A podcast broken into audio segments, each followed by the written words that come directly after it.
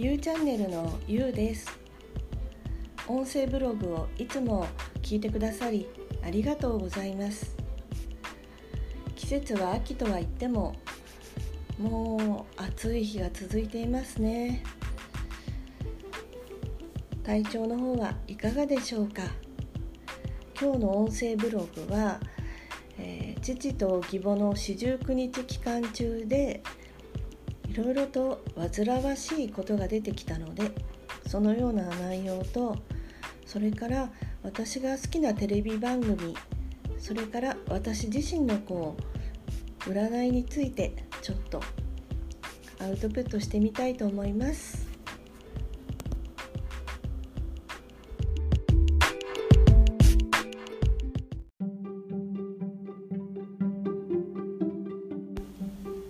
はい。それであのー、まあえー、義母と父のこう四十九日期間中なんですけれどもまあいろいろと問題が出てきました。戒名の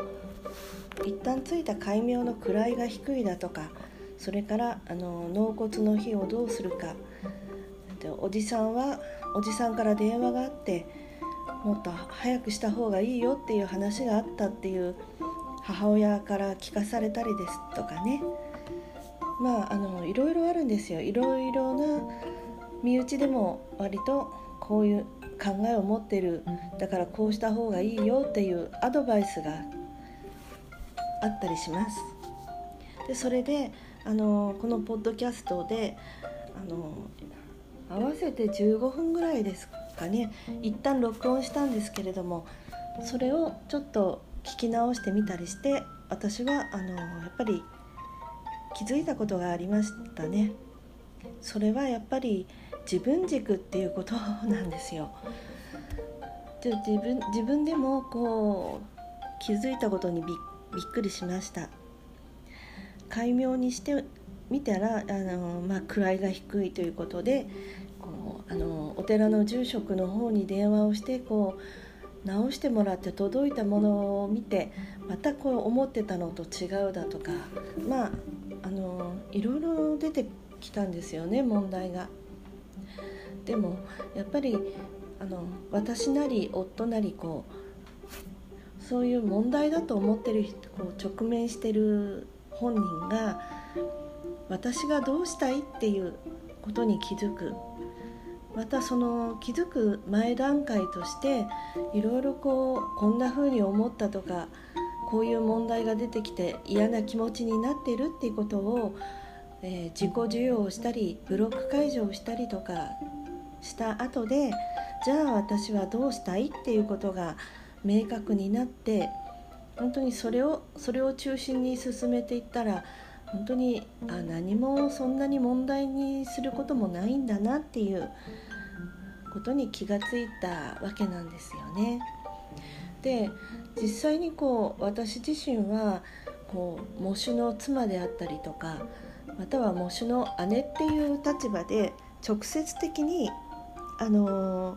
中心に物事を進めていってるわけではないんですけれどもこう私自身が問題と感じているから私自身がその自分の軸でじゃあ私はどうしたいっていうことが明確になったらえーと、もうあとはもうお任せという感じでいいんだなっていうそんな風に気がつきました。ですから今回私があやっぱりこう思い込みもあったんですよね。やっぱりお葬式だとかその後のさまざまな出来事ってこう揉めるよねみたいな自分自身のこう思い込みがやっぱり強いなっていうことに気がついたので本当にこうネガティブな自分の思いをこうまず自分が受容して受け入れてあげてそう思ってるんだねっていうことでこう自分自身の思いネガティブな思いを受け入れていくとあとはもうその後で自分がどうしたいっていうことに気がついてあげるだけでいいんだなっていうそのことに気がつくことができました。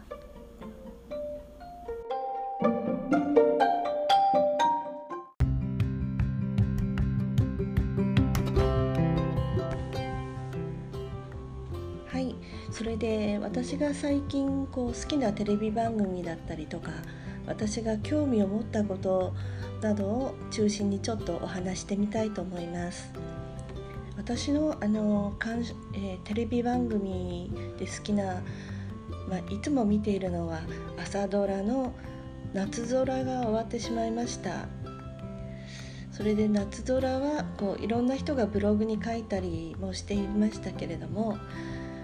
私自身私はあの前回のあの大阪を舞台にしたカップラーメンを作り出したその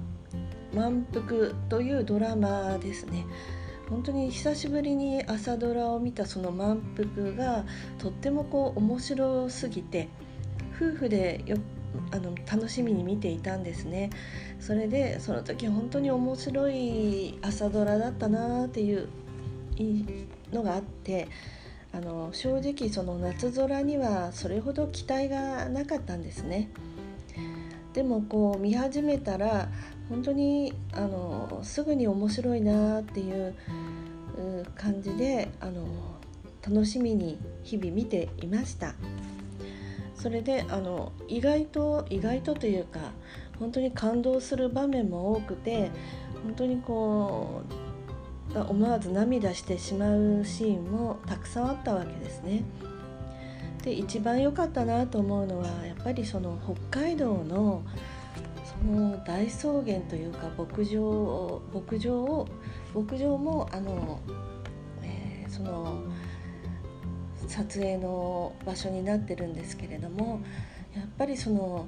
北海道のこの雄大な本当に自然がとってもなんか心の癒しになってで北海道の家族がね本当にあの良かったなと思ったんですね。あともう一つ毎週欠かさず、えー、録画してるものにあのプレバトっていうのがあるんですけれどその俳句コーナーが特に大好きであの欠かさず見ているんですね。ダウンタウンの浜浜ちゃんが、ね、MC をやっているんですが、うん、であの俳句その俳句の先生が夏井先生という方ですね。何が面白いのかな？やっぱりその五七五で表す世界が本当に面白くて楽しくて、うん、いつも見ていますでよく見ているうちになんか何が自分がその俳句が楽しいのかなと思うとやっぱり自分がこの感動した場面だとかまたはあのその俳句のお題が出されるんですけれどもその例えば先日は秋の運動会っていうお題でしたね。その秋の運動会ということでそれにふさわしいこの季語を選んだりとかその五七五の短いその限られたその文章の中にこの言葉を選んだりその助詞とか動詞を選んだりして作っていくんですけれどもやっぱり自分自身のこの自分自身のこの中にあるあ中にあるというかその頭に浮かんだ言葉をどこをこう切り取っていくかっていうことにこう面白いなと思ったんですよ。それで不思議なのは私が小さい頃からこう大好きな占いにもなんかこの、えーつながリンクさせて考えていった時に今占いっていうともうネットで簡単に検索して無料でやってる占いがこういくらでも見ることができるんですよね。でそういうのを見ると本当に当たってるなっていうものもたくさんあるしだから本当にこの占い師っていう存在とか占い師はいらないじゃないかとか私が例えば自分でお茶会だったりちょっとセッションをそのお仕事にしてみようと思った時に占いの要素をその入れるか入れないかって考えたら自分自身でねこうやってあポッドキャストでも何回かあの占いをちょっとやってみたんですけれどもそんなようなことは本当にネットで検索すればいくらでも出てくる内容じゃない。だからその占いなんてここで喋ることも必要ないしっていうそういうネガティブな思考が出てきたんですね。でもそのプレバトの俳句を見ていてその占いにリンクさせて考えてみるとあそんなことはないなって。そのネット検索すればいくらでも出てくるその占いに対する答えがたくさんあって当たってるなってこともたくさん出てくるんですけれどもやっぱり自分自身がそのどこを切り取るかっていうのはやっぱり自分のやあの直感だったりとかそのやっぱりご縁だったりとかそういうものがあるなっていうふうに。だから潜在数比にしても生命判断にしてもですけれどもまああの子宮水明にしてもねやっぱり自分がどこにこの注目してどこを切り取るかっていうのはやっぱり一人一人みんな違うんですよ。だから誰に占ってもらうかとか誰を占うかっていうことをまあ私としては占いはこのまあお仕事というよりはやっぱり遊びなんですけどもね自分がハマっている遊びであるし自分のその、まあ、マニマニア的な部分がやっぱり占いなんですけれどもだからこれからも私は占いは楽しくやっていきたいなと思ってるよ。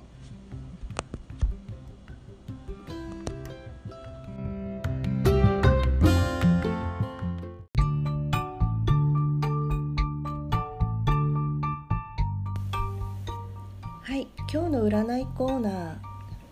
今日は私自身の占いです。生命判断で見ていきましょう。まず私の占いで注目したのが、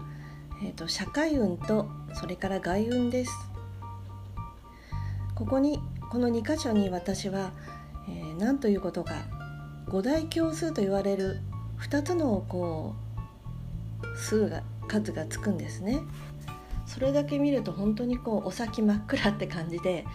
もう生きていく希望もないぐらいなあの悪い大凶の数が社会運とそれから外運についています。それから何がわかるかっていうことなんですけれどもえーと、やっぱり外運社会運はどっちも共通して悪いっていう場合に言えることがあの第一印象が悪かったりとか他人からこの人ちょっととっつきづらいなっていう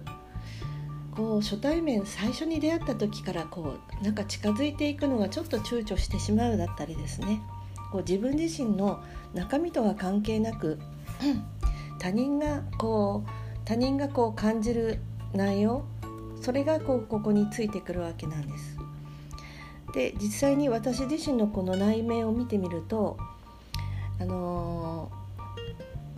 ある場所3箇所にとってもいいじあの数がついているんです。それはあの何かこう悪い出来事があっても1日あ寝ればは1日すあの寝て起きたらすっきり忘れているよっていうタイプなんです。あまりこう悪い物事を引きずらないどころか全然引きずらない内面があるんですね。それからあとはこう、人格だとかそれからあの総格だったりとか割とそこにいいあの数がついているので私の内面はものすごくざっくばらんであったりとかサバサバしていたりそんなところがあるんだけど社会運外運が最悪である。そういう場合にはうん私本当の私を分かってもらえないっていう悩みが出てきたりすることが多いです。だから私があのまあ私の周りでですねやっぱりこう本当の自分が分かってもらえないっていう悲しみが悲しみを通り越しても怒りになってるっていう人をやっぱり見たことがあってその人はもういろんな場面でやっぱりこう人と問題を起こしたりしているわけなんですよね。そういう人が最近こう身近にあの見つけた時に私と同じように社会運と外運が本当に最あの大凶だそういう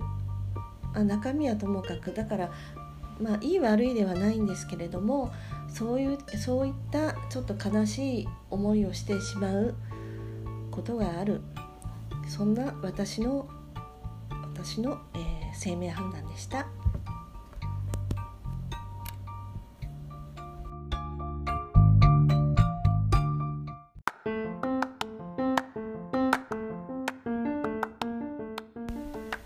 今日も最後まで聞いていただきありがとうございました。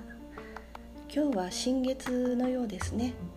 新月にはあの願い事をするといいようです。じゃあまたね